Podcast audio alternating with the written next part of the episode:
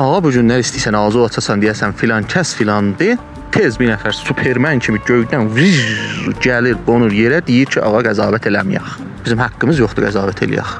Biz ağa qəzavət eləmirik, amma icazə vermək tozih verir. Necə qarpız seçir o? Qarpızı bir alsan əlinə, bir göt başına baxsan, bir səsinə qulaq assan, bir güppüldamağına, tıqqıldamağına qulaq assan, bir 20-30 dərsə xətayla deyirsən bu kaldır, içi keçibdi, ya yetişib şirindir. Mən fikrim adamlar da ötürsüdür. Sherlock Holmes serialına bilməm baxardı zövq. Məsələn bir qismətlərin birində bir daha bir nəfərin böyükün biraz o başına baxdı, bu başına baxdı. Dedi bu tərəfin evlərində qaz ləşəşliyi yox. Niyə?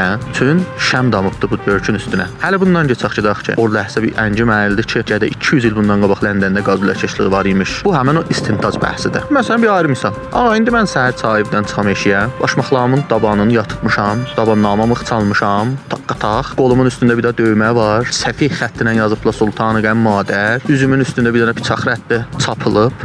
Qollarımı büzüb genəldə genəldə gedirəm. Nə deyər cəmaət? Ya bir nəfər çıxar deyər ki, baxsan Allah, gör nə ustad danışıqları oxşayırıq. Mütmənnən hamı deyər darqaşaatdır. Biz buna qəzavət demərik. Biz buna şəvahid və qəraindən istintaj eləmək deyirik. İndi sən bir yol gəl hey profailında yaz.